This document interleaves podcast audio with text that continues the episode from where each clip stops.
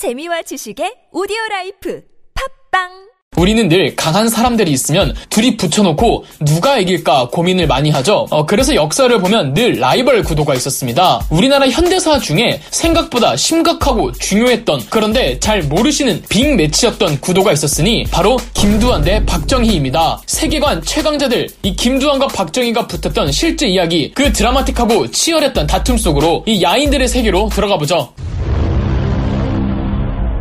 다들 아시다시피 김두한은 일제 강점기 말에 경성을 꽉 쥐고 있던 여러 선배 조폭들을 깔끔하게 정리하면서 혜성같이 등장한 조폭이었습니다. 김두한은 어, 정말 싸움을 잘했던 듯합니다. 그냥 양아치 수준이 아니라 고작 10대 후반에 지금으로 따지면 고등학생 나이로 이미 종로를 포함한 경성을 주름잡는 신마적, 구마적을 쓰러뜨릴 정도였으니까요. 조폭계에서 혜성처럼 등장한 김두한은 금세 세력을 불려나갔고 총독부나 경성 경찰계에서 주시하는 인물 중 한 명으로 즉 나를 나름 사회적 거물로 거듭났습니다. 일제강점기가 특히 그 말에는 한국인들에게는 무정부나 다름없었기 때문에 김두한처럼 주먹으로 조직을 형성해서 사람 많은 종로를 휘어잡거나 각종 유흥업소의 뒤를 봐주면 금세 사람들의 시선을 끌 수가 있었습니다. 그래도 그 어린 나이에 그 정도 위치에 섰다는 것만 봐도 김두한의 싸움 실력이나 깡 그리고 로비 등의 능력이 이만저만이 아니었던 거죠. 어, 해방 직후 한반도가 좌익과 우익으로 극명하게 나뉘어 격렬하게 대립할 때 김두한은 열성 일정 극우 반공주의 노선을 걷습니다. 김두한이 사상적으로 사회주의를 싫어하고 자유주의를 열렬하게 신봉했던 건 아니었습니다. 다른 건 몰라도 가방끈이 짧아도 너무 짧았던 김두한은 뭐 이데올로기 이런 거에 대해 잘 몰랐습니다. 사회주의가 싫다기보단 우익 반공주의자들과 미군 편에 서서 그들의 칼과 주먹이 되기로 한 거죠. 어느 정도 사회적으로 악명을 떨치는 조폭의 큰 두목이 정치인들과 결탁하려는 건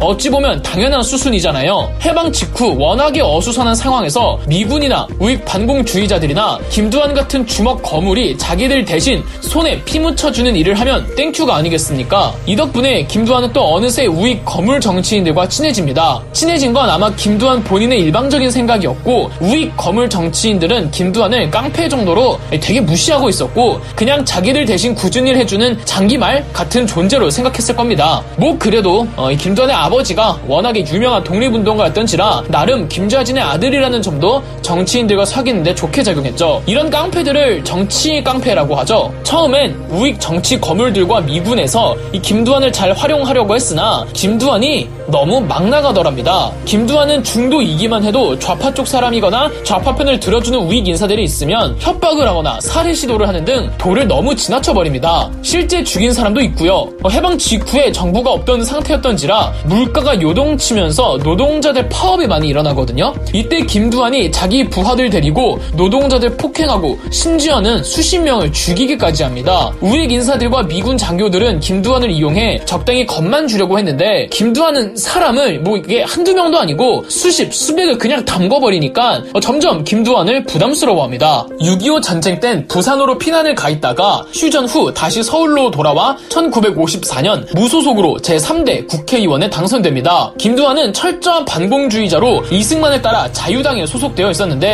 국회의원 선거를 위해 자유당에서 공천을 할 때 자유당에서 김두한에게 공천을 안 해준 겁니다. 아까 말씀드렸듯 정치 거물들도 김두한을 엄청 부담스러워하고 있었거든요. 엄청 기분 나빠한 김두한은 자유당을 탈당해버립니다. 그래서 무소속으로 나와 국회의원 선거에 출마해서 당선된 거죠. 일단 과장 조금 보태서 서울의 모든 골목들은 전부 김두한이 쥐고 있었고 또 아버지가 김좌진 장군이라는 이미지 메이킹 덕에 국회의원이 되었던 거죠. 아무래도 깡패 큰 두목이니까 사람들을 휘어잡는 리더십도 있었고 말이에요. 말이에요. 어찌됐든 이렇게 국회의원이 된 김두한은 격렬하게 이승만의 독재와 자유당에 맞섭니다. 이승만의 독재를 싫어한 게 아니라 자기를 제명한 자유당을 싫어한 거죠. 순전히 개인적인 이유였습니다. 그런데 또 김두한이 깡패이고 워낙에 불도저다 보니까 정치인들 패고 다니고 살해 협박도 하고 그래서 욕도 엄청 먹습니다. 이렇게 워낙 막 나가서 그랬는지 4대 국회의원에서 낙마하고 4.19 혁명으로 자유당 정권이 몰락하자 이번엔 국회의원으로 당선될 수 있다고 생각해서 한 번 더 출마하지만 김두한 또 떨어집니다. 그래서 4.19 혁명 직후 집권당이었던 민주당과 장면 내각을 허벌나게 까고 다닙니다. 김두한은 뭐 정치 이념 같은 건 없고 그냥 본인을 밀쳐내는 당이나 그때 여당이기만 하면 다 까고 다녔던 겁니다. 이 자기가 주인공이 아니거나 주류에 들어와 있지 못하면 그냥 그 꼴을 못 보는 거예요. 자 이렇게 무지막지한 김두한에게 천적이 나타나니 바로 박정희였습니다. 박정희가 쿠데타를 일으켰을 때 김두한은 별다른 행보를 보이지 않았습니다. 아마 정치판 돌아가는 상황을 주시했던 듯합니다.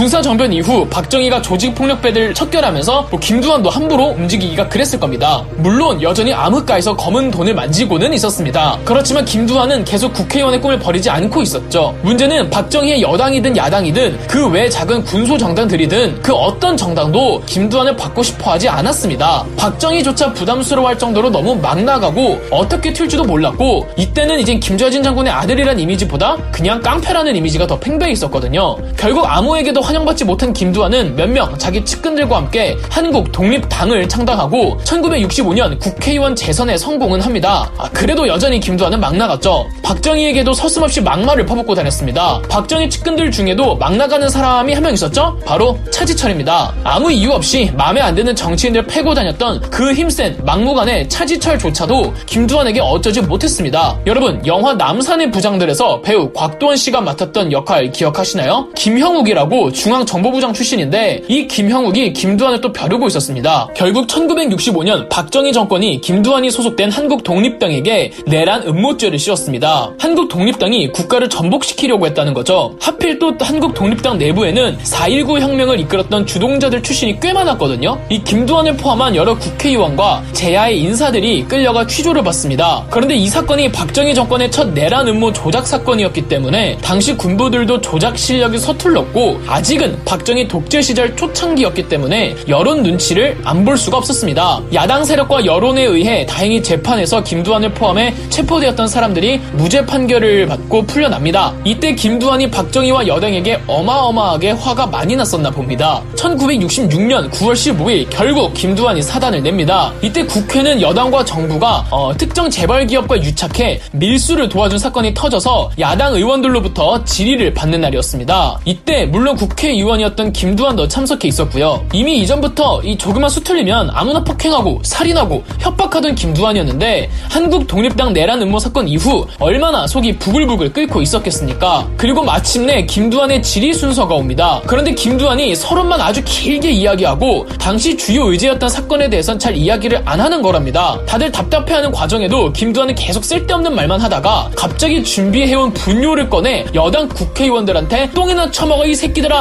라고 소리 지르며 뿌려버렸습니다. 이게 그 유명한 국회 오물투척 사건입니다. 이때 분뇨는 탑골공원 화장실에서 퍼온 거였다고 합니다. 정말 야 이 국내외를 통틀어 이런 엽기적인 초유의 사태는 또 없을 겁니다. 현역 국회의원이 국회에서 똥오줌을 뿌린 사건이라뇨. 이 김두한의 이런 엽기적인 행각에 현장에 있던 사람들은 또 얼마나 놀랐을까요? 참고로 이때 사건은 전부 사진으로 남아 있어서 인터넷에서 찾으실 수 있습니다. 김두한은 바로 서대문 형무소로 수감되었고 당연히 국회의원직에서 잘립니다. 옥중에서 이 고혈압으로 인해 8개월 만에 풀려나긴 했지만 김두한의 정치 생활은 끝이 난 거였죠. 이 똥오줌을 맞은 국회의원들이야 놀랐겠지만 김두한을 벼르고 있던 박정희 입장에선 김두한이 알아서 자충수를 뒀으니 뭐 어떻게 보면 제 손에 피 안 묻히고 제거한 거였죠. 뭐 김두한은 말년에 여당이었던 신민당에 들어가 후배인 김영삼 등과도 잘 지내지만 어, 누군가를 위협할 정도의 큰 인물은 되지 못했고 1972년 고혈압으로 인한 뇌출혈로 사망합니다. 이 말년에 조용히 지낸 건 아마 이 건강이 악화되어서 그런 게 아닐까 합 어떻습니까? 세계관 최강자들의 대결 김두한과 박정희 또 재미있는 일화를 아신다면 댓글로 달아주세요. 그럼 역사 돋보기였습니다. 영상 재미있으셨다면 구독과 좋아요, 알림 설정까지 해주시면 감사드리겠습니다.